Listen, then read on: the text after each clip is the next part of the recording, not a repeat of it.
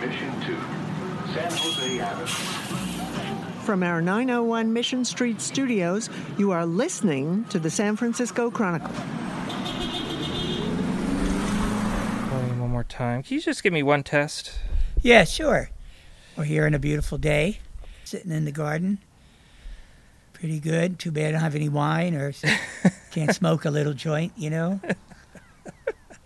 I smell a lot of marijuana when I go to the, when the Chronicle. You now- need it. In my day, you would have needed it. It was like the wax museum. I am recording, Tom. That's fine. you know, they used to like, you know, demand your presence, uh, you know, at the Chronicle, and you'd go and you'd walk into this wood paneled room, and it was really a bunch of white guys, older, Uh-huh. and that, we always called it the Wax Museum, you know. and um, holy shit, it was quite, it was quite an experience. You know, they were all very disapproving. Well, the wood room's still there, and uh, Doesn't it have like a cathedral people are thing? gone. Doesn't it have like a stained glass thing? Oh yeah, the stained They glass. They thought they were gods. See, I knew there was. Some. I should have gen. I, I should have genuflected when I came in. Oh my God! You just heard Tom Ammiano in his backyard in Bernal before we started the latest Total SF. I've been wanting to talk to Ammiano since I read his memoir titled Kiss My Gay Ass, one of my favorite reads of the past few years. The reason why I want to talk to him is because it's funny and he's funny. When you interview Ammiano, he gives you a good quote, and before and after you get some fun off the record dish. Kiss My Gay Ass is like that off the record dish as a book.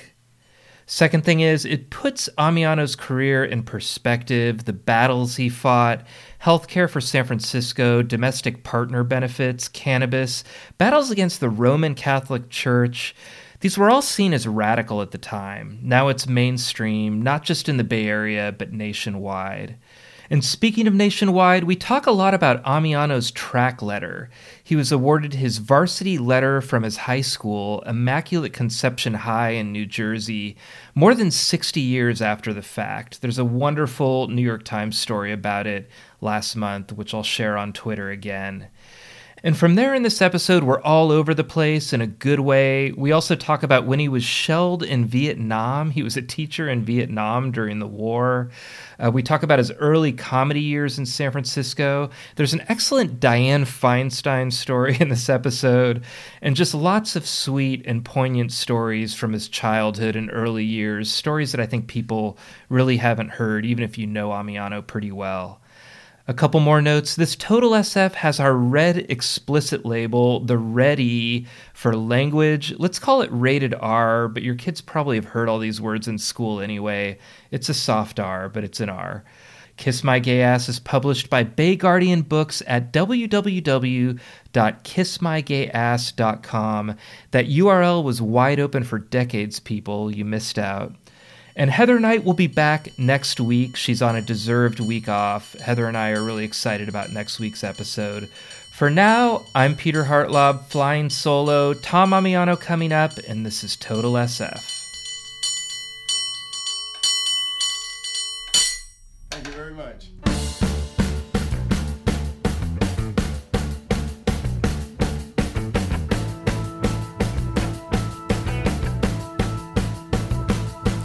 Welcome to Total SF, Tom Ammiano. Um, first of all, thank you for having me. I work for the Chronicle, and you've let Yeah, me in sure. your house. Yeah, sure. Weren't you my paper boy years ago? I was not your paper boy. oh, I thought you looked familiar, but You have a lovely backyard. Um, this is just a fantastic space. yeah, Uh, we're th- so we're we're we're lucky. I mean, it's it's modest, but it's it it's certainly during COVID yeah. has been a little sanctuary. I want to ask you about that COVID. How are you doing? Are you vaccinated? How are things going for you? Yeah, you know, after a big, big hassle, uh, I did get vaccinated, and um, I had to go to San Mateo, and um, so that hurdle is over. Uh, you know, you do miss your friends, you do miss your family. Uh, I like to socialize, you know, have a martini, and shoot the shit, so to speak. So you know, that's that's been missing Yeah. um, for being, I think the circumstance for me is now that I'm older, you know, hanging out at home and being in the garden stuff isn't, you know, it's kind of a, a reward. yeah. Uh, but there's no way I could ever not be involved in the political scene in San Francisco. First of all, people wouldn't let me, which I'm grateful for. But second of all, you know, it's kind of in your blood. So what you do is you moder- you uh, modulate it. Uh-huh. So not being in office and everything in your face, and the, uh, I don't I very seldom miss that. But you know, if people ask your opinion or you want to give unsolicited advice, which I'm very good at, uh, you know, it keeps uh, keeps things vibrant. And um, I do think that some of the things I experienced, you know, 20, 30, even 40 years ago, um, help me now in, you know, in what I'm looking at. Or, or uh, it- you know, everybody's, I'm a big flamer and now it's time to pass the torch. Uh-huh. I like the passing of the torch, you know. Do you get a lot of calls? Do you get a lot I- of people asking you for your advice, asking you to put your name on a? Yes, when I'm needed, and then uh, you know I always say, uh, "Call Willie Brown. Where's the check?" Everything is, you know, it's hard to live in San Francisco on a fixed Yeah. income, you know. Um, but of course, I always do it, you know. Yeah. Yeah. Well, I've been I've been wanting to talk to you since I read your book. Um, I got to it late. I apologize. I No, missed- no, it's still Yeah. it's fine. It's very um, current. It's still current. No, there's no problem. Yeah. Uh, tell me about the title first. And it's Well, in the book, and you yeah. talk about it. I I missed that news. Believe it or not, I think I was. Well. Jesus, I, um, I mean, long story short, and it is in the book. You know, Schwarzenegger was very hostile to it, and then he did the, the thing. He vetoed the gay marriage bill, and just think if he hadn't, that whole Prop Eight thing, everything would have been so much better. And um, and you know, the thing with him was I knew that actually he probably personally didn't have a problem, Uh-huh. but his advisors, you know, and he took their advice, and one of them was a dyke. You know, this is always life. You know what? But it's true. Said you don't have to sign it. So, and then you know the Republicans up there didn't like him either. It was kind of a trip. Uh, he never went to their caucuses or anything. And one time they did have a meeting with him, and he they put name tags on to say, "Hey, we're in your party." so I think it was um, it was an enormous event, and it was at the Fairmont Hotel, and it was free to all these workers from different professions, the janitors, the LVNs, all these working people. Uh, you know, very very diverse, of course, because they came from San Francisco, uh, who had gotten some benefit from being in a union, either health care. And he, of course, vetoed everything. Yeah. So there was no great love for Arnold Schwarzenegger. And I believe that Willie Brown and Aaron Peskin uh, thought it would be cute to have him say hello to the crowd. I guess he happened to be at the Fairmont. I don't know what the hell he was doing. You know, we could have been in the Motel 6, you know, for all it. And uh, so people were having a great time. The food was great. Everything, of course, was uh, uh, an honorific to them, you know, as a tribute to their hard work. And all of a sudden, you know, uh, somebody came out. It might have been Willie. You know, things get vague. Oh, well, I should introduce the governor. Well, there was silence at first, and Schwarzenegger thought that you know he would be clever and funny, and he I, he said something, and then it sunk that it was him in the middle of this. It was like Tommy Lasorda going into the Giants locker. And people stood up and said, fuck you and get out of here, boo, and everything. And he had to leave. And, you know, everybody got, you know, he got caught up in the, in the fervor. And, you know, especially in my mind, that, that it, the vetoing, you know, was just the final straw. So I said, you know, kiss my gay ass. Um, and everything's recorded today. Yeah. So it broke and started to get phone. I, I always uh, feel very fondly of my staff because they had to take, as well as the support, a lot of abuse, you know. Yeah. So it made the media uh, kind of big time, and it was on uh, Fallon and uh, Jon Stewart, all of it. You know, I was like, "Holy shit, what a tsunami!" And um, so uh, the "Kiss My Gay Ass" became kind of a sinister, I guess. And um, um, when it came time to write the book, almost everyone to the person said, you know, you should call it Kiss My Gay So th- there was no second choice. It was. Well, I, I always, you know, David Talbot, I say it could, instead of Season of the Witch, it could be Season of the Bitch, but I, I think in any year, you know, certainly in the last 30 years, Kiss My Gay Ass is going to pull well in San Francisco. so, I always say it's a term of endearment. so humor comes up over and over again in your book. You even say, I weaponized it to protect me against bullies. Tell me a little bit about your childhood and when you figured out that humor and laughter could be something that you could use, you know, politically, socially. Yeah, well, I grew up, you know, working class Italian American family, and and they were funny. You know, they had a fairly good attitude to towards travails of which they uh, experienced. And they did have a sense of irony too, which I thought was great. Yeah. And then they, with an Italian overlay because you know they were not that removed from Italy uh, at that. You know, it was in the 40s. You know, and all. And um, it became very obvious to me that I was different, uh, uh, gay in quotes, um, and you know how to h- handle that. Um, you know, wa- was a exercise in survival. I think you know there is. Uh, I went. I always say I went to 16 years of Catholic school, and it made me the man I am today. so I mean, there wasn't a lot of sophistication. There was acceptance at home of, of just me, Tom, but there wasn't a lot of sophistication about the gay thing. You would never say it. Yeah. Uh, and I remember as a kid thinking you could kill me and I'm not going to say uh, I'm gay. Uh, I mean, it, it was very oppressive. And then at school, um, uh, there were people who surmised uh, because of how I presented. Uh, you know, I was faggy then and I'm faggy now. What can I say? And that threatened some people. so there was a big hassle there. And there was a, the worst part was the shame. I didn't believe I was going to go to hell and, and all that at the school. But th- there was shame, and I didn't want my family to know. I didn't want to bring, and I didn't want to involve them. So I never went to them and say, "Look, I'm getting beaten up," even by a teacher one time. Um, so there, there was turmoil there. Um, I don't think it was all negative, but it was it was this burden that, and I knew, the only thing I could think of was escape Yeah. Getting the hell out. Even though I cared for people and you know they cared for me, there there there was no place for me in New Jersey. And as soon as I um, graduated college, uh, I left on a Greyhound bus, three and a half days, forty dollars it took. My mother, being Italian, put on a black dress like in mourning.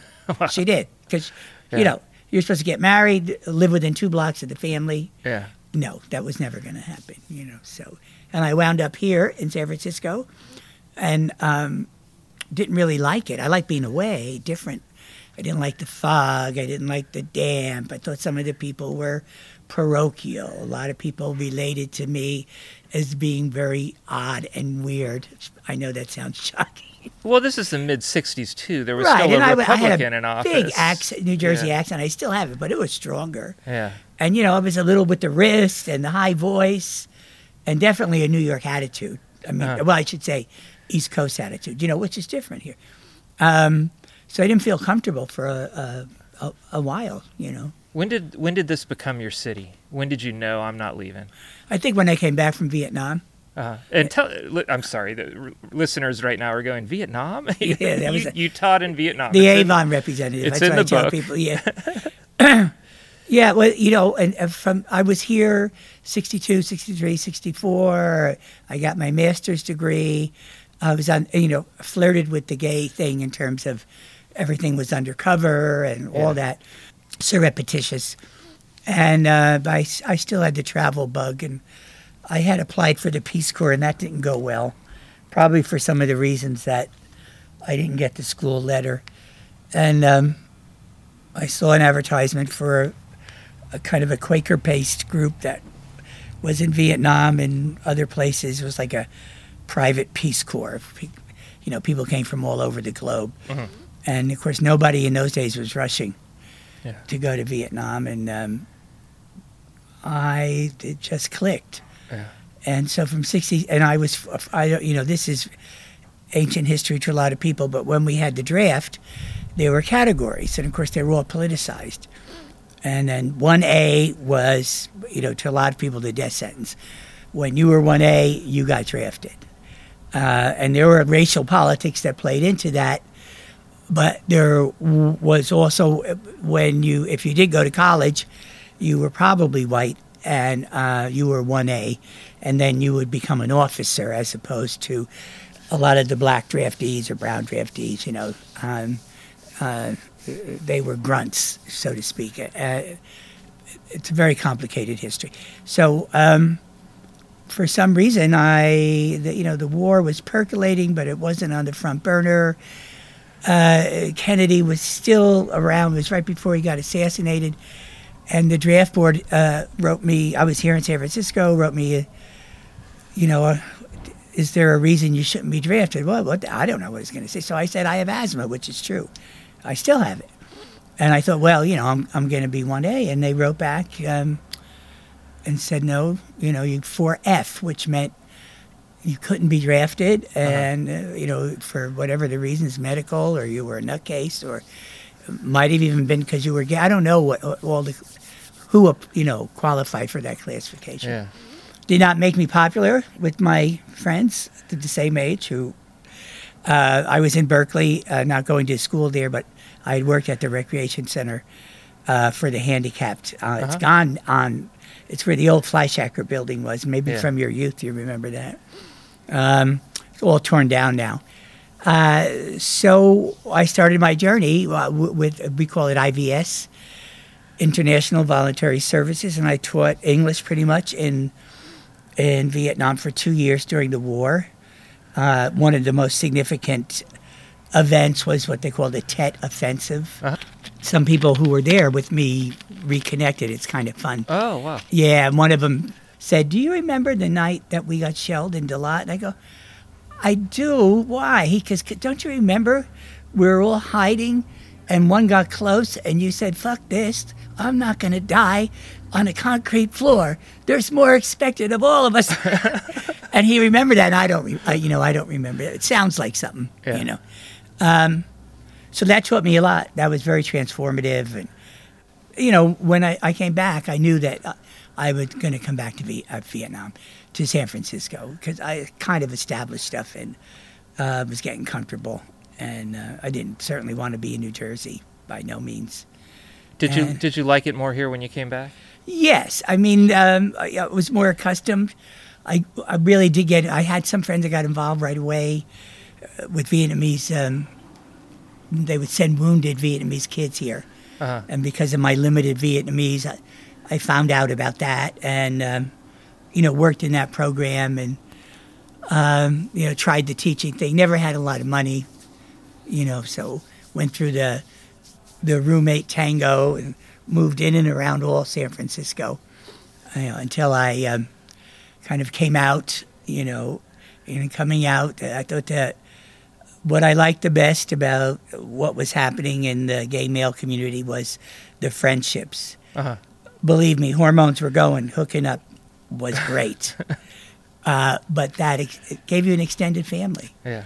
and uh, that meant a lot to me. And um, I started to teach in the mission, and there were political aspects of that with special ed kids, but they were tracked all their lives, and you discovered immediately that they were monolingual, so all the tests were given in English. So of course they were classified um, as special ed. Was very ugly, and then uh, the school district was totally useless, and that's how um, I started to get involved in community groups that were trying to rectify the um, bias in IQ tests and the racism. You know, bilingual education was looked upon as being un-American and all that. A lot of terrible things were, were happening. I, it feels like reading the book that you were almost cataloging injustices that were going on. You, you write in Probably, yeah.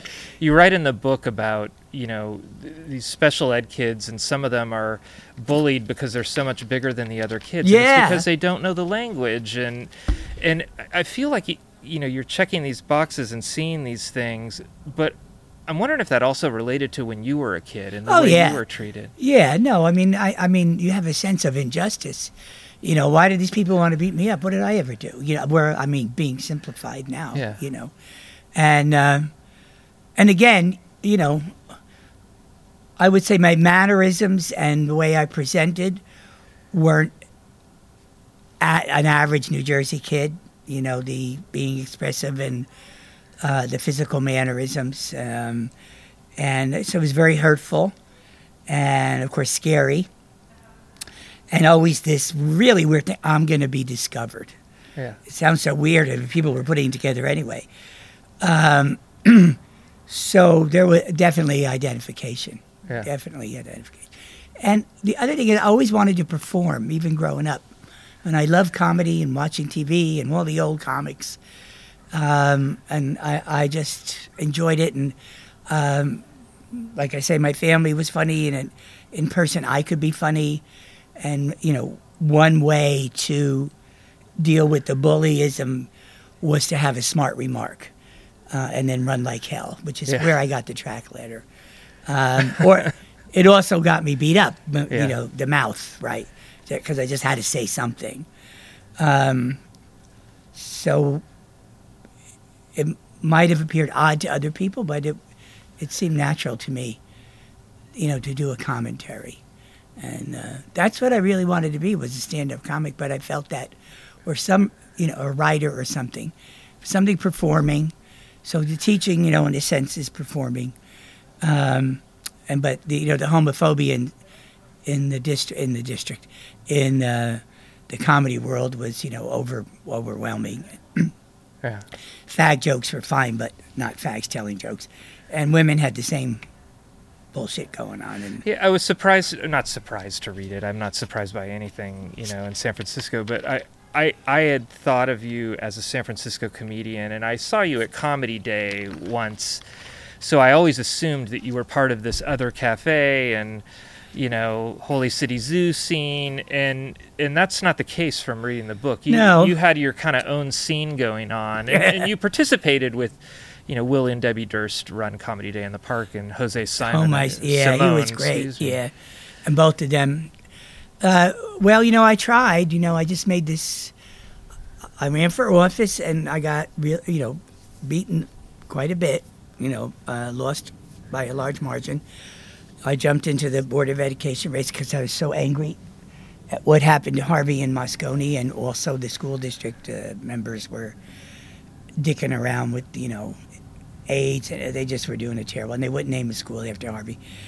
Uh, so when that didn't happen the first time, I said, I'm, I'm almost 40. I'm going to go and try to do something that I've always wanted to do. And I guess, you know, going back to one of your remarks, I guess I, what you do is, all right, you don't want me, so then let, let's carve it out, Yeah. which, you know, uh, I was fortunate to feel that way. There was some breakthrough uh, because of Jane Dornacker, Uh huh. uh, who was always uh, sorely missed and tremendously supportive. Sure. And she would just say to the other, you know, Tom Ammiano's going to open for me and shut the fuck up. Yeah. And you know, those were mixed because, you know, it was new. Jane Jane Dornacker, I should say, she was a very popular comedian. Also on the radio, ended up going to New York, dying in a helicopter yeah, the crash. I, Very I went there that day for Yeah. a gig.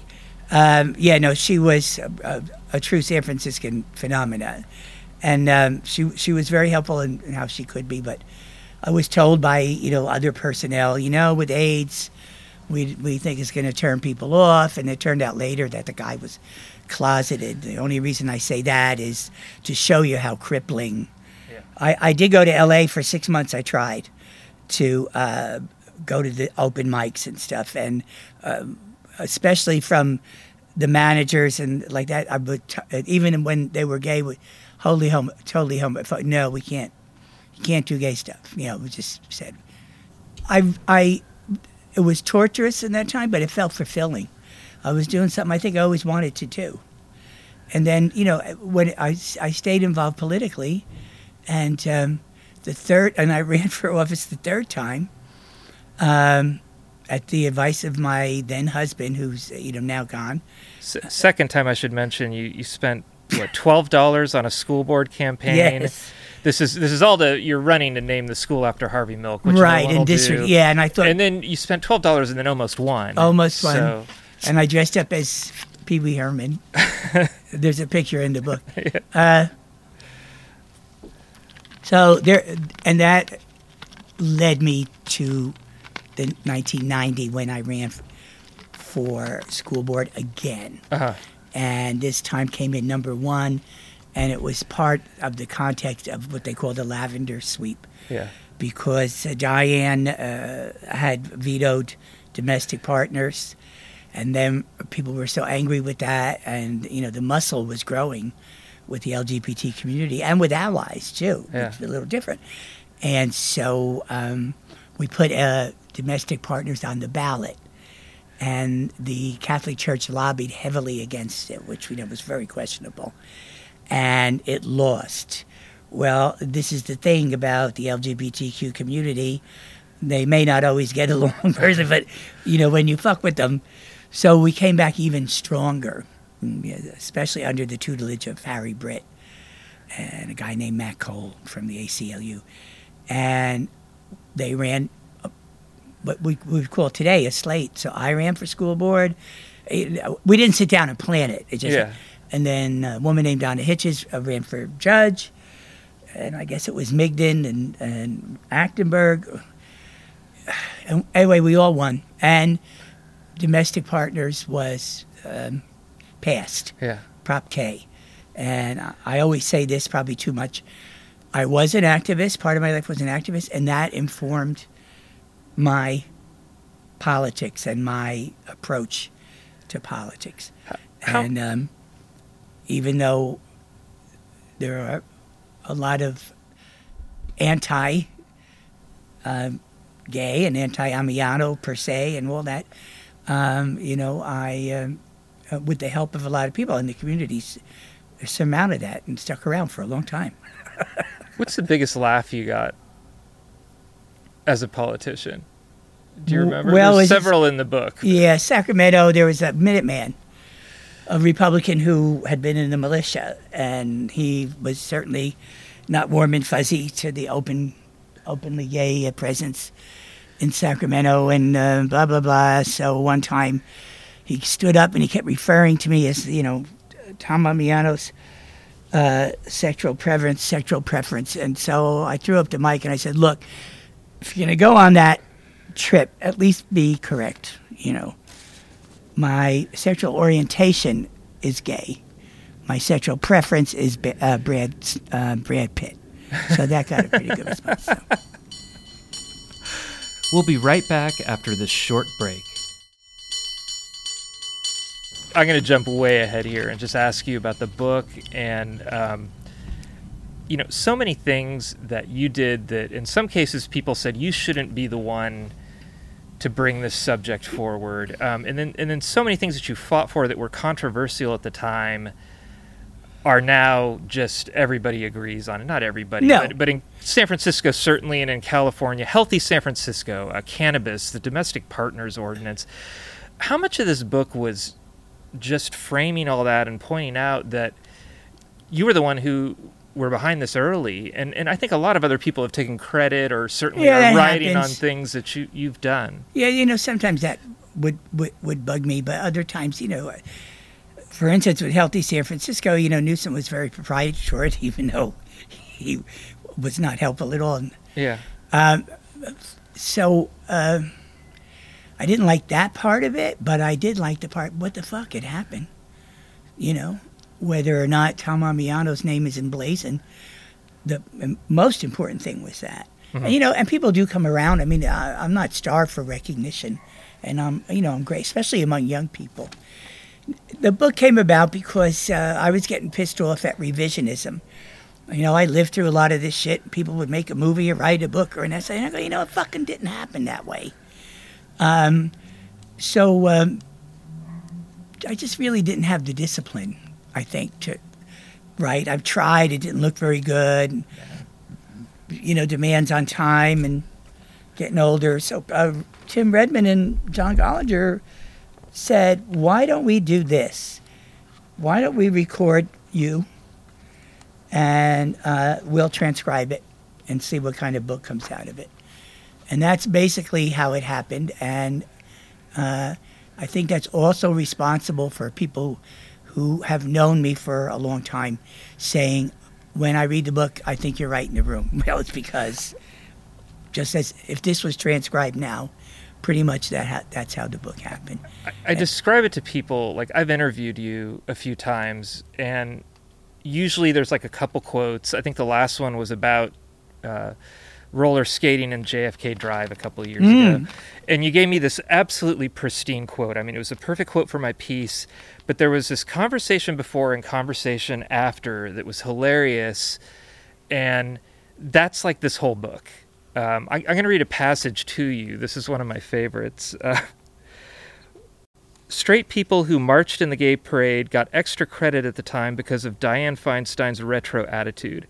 I recall Feinstein saying something like, I'm never going to march in the gay parade because I don't want to have my picture taken next to a giant dildo. That's right. Good Lord, I asked. What about her husband, Richard Blum? Yeah, Dianne still has problems with me. Um, she Have was you- she you- was the butt of a lot of my comedy. You know, Have you so- sent her the book? No, poor thing. Now you know. That, Yeah. um, she's under great duress. I, I'll tell you a story that you know whether Yeah. you're. So I mean, obviously, uh, Dianne was not fond, of, and um, you know because of political stuff, and she, you know, I did give her credit for you know AIDS was not discriminatory when it came to class background or or or race. Mhm. So there were a lot of um, what we called A gays, you know, uh, usually white men, some women who were fixed and rather moderate in their thing, but they were out. And when they started to die, and horribly, some of them went to her and they said, you know, this isn't what Reagan is saying. This isn't, what, and so she did pony up money for research. You know, she, you know, she took a more moderate stance, but Uh-huh. the bar was low. You know, other mayors were doing shit. Maybe there's a few.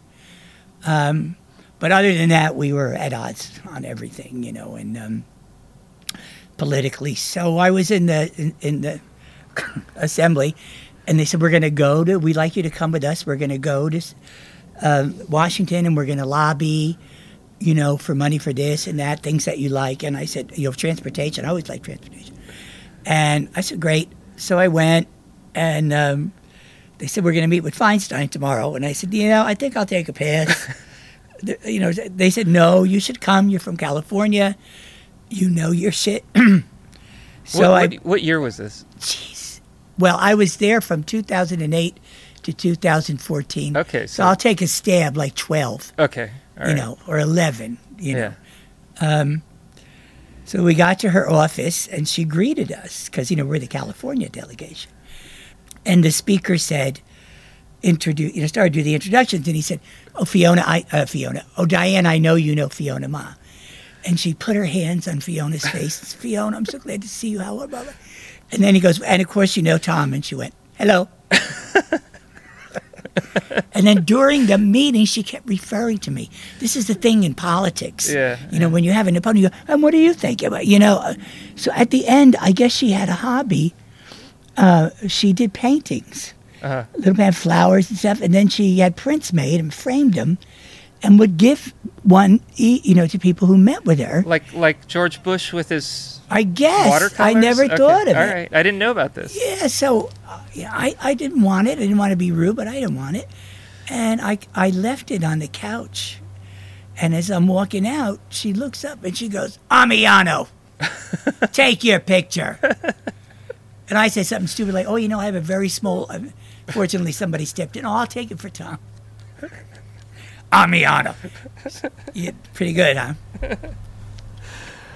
Well, I gotta I gotta ask you about the track letter. Um, this brought you national fame. It brought the book national fame after it came out. I think every author wants a situation like this. Yeah, at least it Yeah. wasn't a scandalous thing. you know, Yeah, yeah. Um, you went on. You went on uh, KQED with Marisa Lagos. And, Yeah, and was just very nice. You know, I've known them Shafer. Sure. And um, I always mention if I saw him, I said, you know, if you ever want to do anything, let me know. And you know, with COVID, and then they had layoffs. I mean, Yeah. they were in.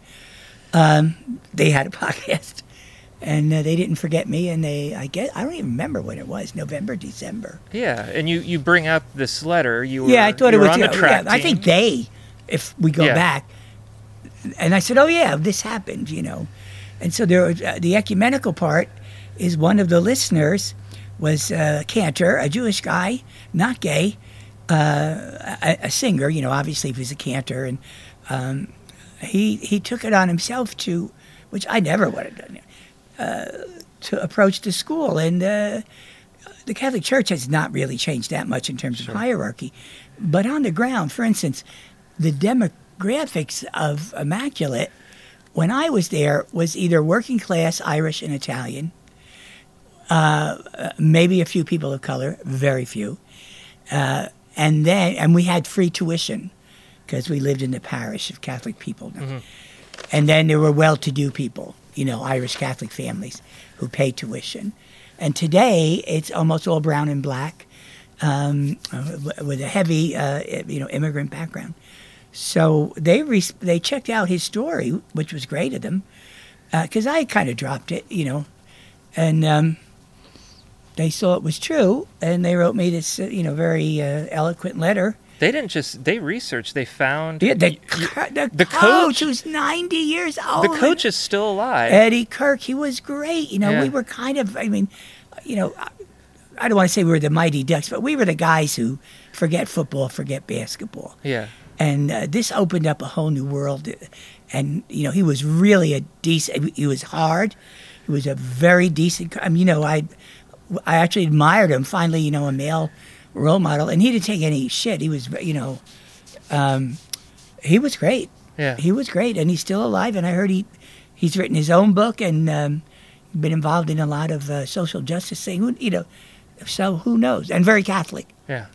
very Catholic. It's probably more liberation um, theology, but I, I don't want to. I don't know, you know. But um, and then the other guys remembered, and you know, yeah, Tom was skinny, Tom was funny. He was a good runner, and he deserves a letter. So And you you you deserve this varsity letter. Do you remember your mile time or two mile time? it was five. I think it was five, You did a five flat. pretty much. Yeah, yeah. fantastic. And My ru- son runs. Uh, Well, you know, yeah. yeah, and I ran, and my sister ran. Well, you know, uh, remember the age and the weight.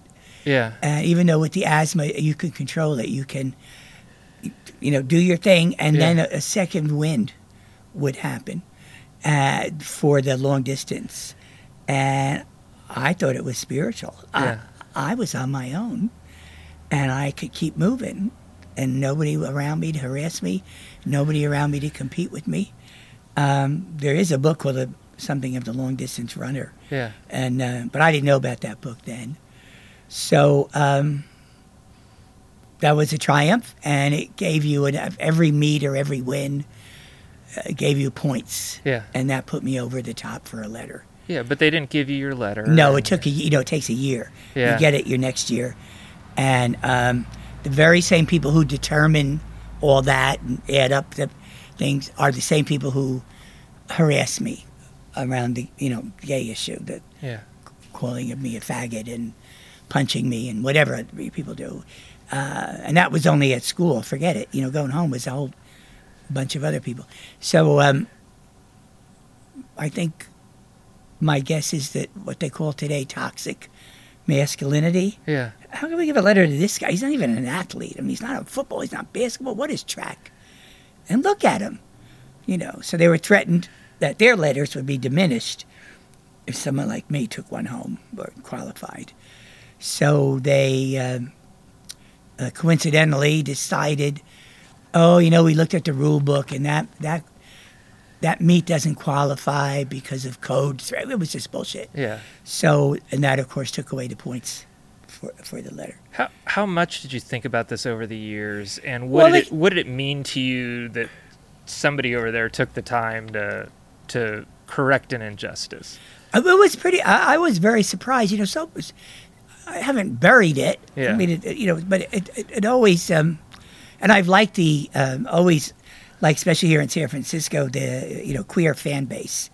You know, um, for the Giants and the Niners, and, you know all those stereotypic stuff about uh, gay men, particularly. You know, although there's, as you know, there's not too many out players, but. Um, I think that that kind of addressed like, see, uh, you can be gay and be a sports fan and and be very athletic. You know, just Yeah. that those little uh, tropes that stick around forever when there's, you know, a phobia. Um, so I, it, occasionally it just came to me as something significant. So when I got sworn in as president of the board of soups. So there I was, president of the board, and I, you know, very seldom. I don't like planned speeches. I don't. We used to make fun of certain people before they got up and, and spoke. We'd lean over and say, "Here comes the outraged and appalled," and then, and then the people, "I am outraged and I am appalled." You know, and we look at each other. Um, and that story came to mind. Yeah. So it must have meant something. The connection Yeah. you know. And I told that story. And um, so that was really uh, uh, the last time I did an account. And to my surprise, some people remembered that story. Um, and a few even, you know, after the meet, and what never got reported Yeah. in the press. Or, and and I don't think um, the meetings might not even been televised. You know, Sure. we'd have to check. And a few people, you know, that was a good story. I said, oh, really? You know, and so then when I wrote the book, uh, talking about high school, you know, we tried to be linear because I'm not linear, you know, and you can tell in the book. Um, it just came to mind. Yeah. And then uh, the guy read it. And now, icing on the cake, I'm going to get not only a letter, but a um, sweater to wear with it. Oh. Probably next month sometime. next month. So it hasn't arrived yet. No, uh, they wanted to see this woman who's uh, president of the alumni wanted to, has a sister out here, Oh, that's lovely. and she wanted to come out and see her, and then give it all to me. So we'll see, uh, you know, what what works. And Well, I, I want to just mention uh, Carol Pogash wrote a wonderful piece for the New York Times, and I love that there's a connection because her uh, husband, now gone, Jim Wood, wrote, um, I think, one of the first positive pieces and, and I brought you framed. out to the world. I have it framed. Yeah. Yeah, So that's a wonderful uh, it was uh, uh, full circle What thing. a noble, lovely man, and uh, you know the editors did not uh, suppress him either. yeah, and uh, it, it was good. Another thing about Carol, just yeah. because she told me that she lived. So she has uh, an adult son, and the ad- adult son is dating a woman, and he knows about this story in the book, and so he went to the woman's house, and she has the book on her coffee table. So there you are. Well, I'm gonna uh, I'm gonna take you, if you'll consent to it, to the lightning round. This is uh, usually Heather Knight's on the podcast with me and administers the lightning round, but Okay. she's she's allowing me to do it in in in her stead. Um, and uh, this has brought politicians to tears, but uh, I will. Uh, first question: favorite place to get a burrito? Oh, Cancun, Taqueria Cancun, on uh, Mission and, and Precita. Favorite San Francisco movie? I th- uh, I I like the Zodiac.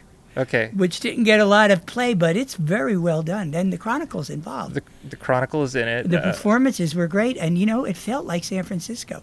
that scene where they're like building the Transamerica Pyramid. Oh my gosh, yeah, it meant a lot, especially if you've been around. I mean, that, I mean, obviously, but it was also uh, Jake Gyllenhaal and, and Robert Down. I mean, the people were, the performance and the script were good, and it scared me. Yeah. It was spooky. You want to talk about Hollywood money? David Fincher, the director, came in the Chronicle to scout out locations, saw the Chronicle, said, This place is too fucking messy. That's what a newsroom is. Turned around and he rebuilt the Chronicle pillar for pillar down in LA. Oh God. Okay, you played yourself in Milk. Yeah. Who plays you in the Kiss My Gay Ass movie? Oh, very. Who, uh, who would you choose? Well, I think it should be. I think there should be. I mean, this is. I don't know. Two people. Someone when uh, I, you know, someone who's younger, and then maybe someone who's older. And yeah, I, I feel a little awkward with this question because you know who cares. yeah. But um, you know, maybe someone who's out as a young actor now. There, there's a few. Um, you know, Ian. You know, from what's his name from England. McKellen. McKellen, you know, he's about my age, and uh, although I don't know if he would master a New Jersey accent, I don't know how hard that might be. I think he could do it. It might, you know. Uh, You can play yourself again too. You you did that once already. Yeah, yeah, yeah. Maybe um, uh, Zachary Quinto. Yeah. I liked him as Mr. Spock. When I first heard about this book, I was interviewing you for something else, and you told me I've got a book coming out, and the Chronicle takes a beating. Um, read the book. The Chronicle, uh, you know, is criticized. I thought you were fair. Um, lightning round question: Are you still a subscriber? Yes, a dissatisfied one, but Okay. it's more to do with print Okay. and my loyalty to print. Yeah. okay. Well, Yeah, you know, I really should have said, well, this year. but I am, and that's truthful, yeah. all right. Well, we we do appreciate it. Um, first concert. Joan Baez Y- Really, where'd you see her? at the LIU Hall down by uh, Fisherman's Wharf. Uh huh. Uh, is it LIU? It's so bad now. Yeah. But, you know, Labor Hall. Yeah. Yeah. Favorite place to get a stiff drink? Back when we could do that. Oh, yeah. I always liked uh, El Rio for a good martini, and Virgil's, which is closed now. Yeah. Virgil's is closed. Know, El it's in the neighborhood. I could walk down there and, you know. Yeah. And last question: One thing you always fit into your busy day. Me? Yeah. Yeah. Um, I think, you know, uh, uh, watching re- or reading about politics of the day. Yeah. Um, I like to stay informed. And I like to yell at the, at the TV. And um, I read print. And then I go online.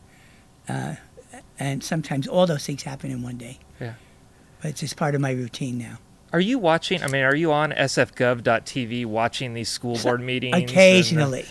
you know, I won't JFK Drive. Are you like? Are you are you on top of these sometimes things? But Yeah. you know um, when there's i want to see how certain people are going to vote. Yeah. i want to hear the arguments. Pretty much there's never a surprise. I mean because i was there for 14 years you know. And um, it gets a little stale you know watching the motions and then uh, you know so i don't watch the government channel unless there's something really juicy Yeah. but i do read all of it and not twitter as you know Yeah. well, I greatly appreciate you coming on the podcast. Uh, well i hope it means something to somebody Yeah, I, I think it will, and I I think uh, this book, you know, I, I knew a little bit about you. I didn't know anything about you before you came to San Francisco. yeah i know we all and, just came up yeah all of us right And I'm gonna be honest, like I was white knuckling it through this whole book because it gets dishy. I thought like my good friend Heather Knight and my aunt is Susan Leal. I'm like going like, oh my god, are they gonna have a chapter on them? Heather got off scot free. Susan got a little little drive by, but it wasn't too bad. no you know because it's like what's worth it after 63 years so that's not bad Yeah. yeah Um, I learned a lot about you. I thought well of you before I read the book. I was excited to read it. Um, I, I really appreciate even more um, a lot of fights that you started that, particularly where people are telling you you're not the one to start it, and you got in that fight anyway. And uh, and I, I just appreciated that reading the book and and appreciate what you've done for the city and and uh, thanks for coming on. well you're very very nice and i appreciate that you appreciate it How can people get the book? Um, they can uh, uh, order it through kissmygayass.com. And screw you, Jeff Bezos and Amazon. So, Get it at your local yeah, you know, the Bay online? Guardian is so perfect, is, is Yeah. the publisher. So, the, the funny thing about the naming, Uh-huh. so like when you're doing it, you want to be aware that not everything is cranky. You're not settling scores that are old. And it did come to me. There was a couple th- uh, names not in the book because I recognized them. Yeah. It gave them a little something. And I know how people feel about things like this, especially if you're in the public eye. The first thing you do is go to the index, which I don't have. Yeah. Find, Find your name. so that it wasn't mentioned. That's my revenge. All right. Well, you might. Very good chance you're in this book if you were in San Francisco politics. Um, wonderful book, and thank you for having me in your backyard, Tom. yeah, good. What a perfect uh, setting and uh, perfect timing.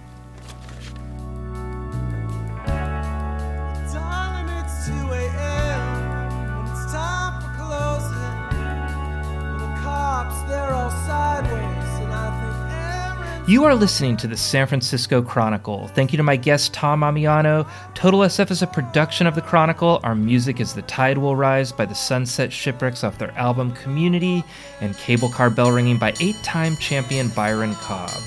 If you're listening this far, you probably like Total SF. Please take 10 seconds and give us a rating on your favorite podcast platform. Support Total SF and the newsroom that creates it by treating yourself to a digital chronicle edition at sfchronicle.com slash pod.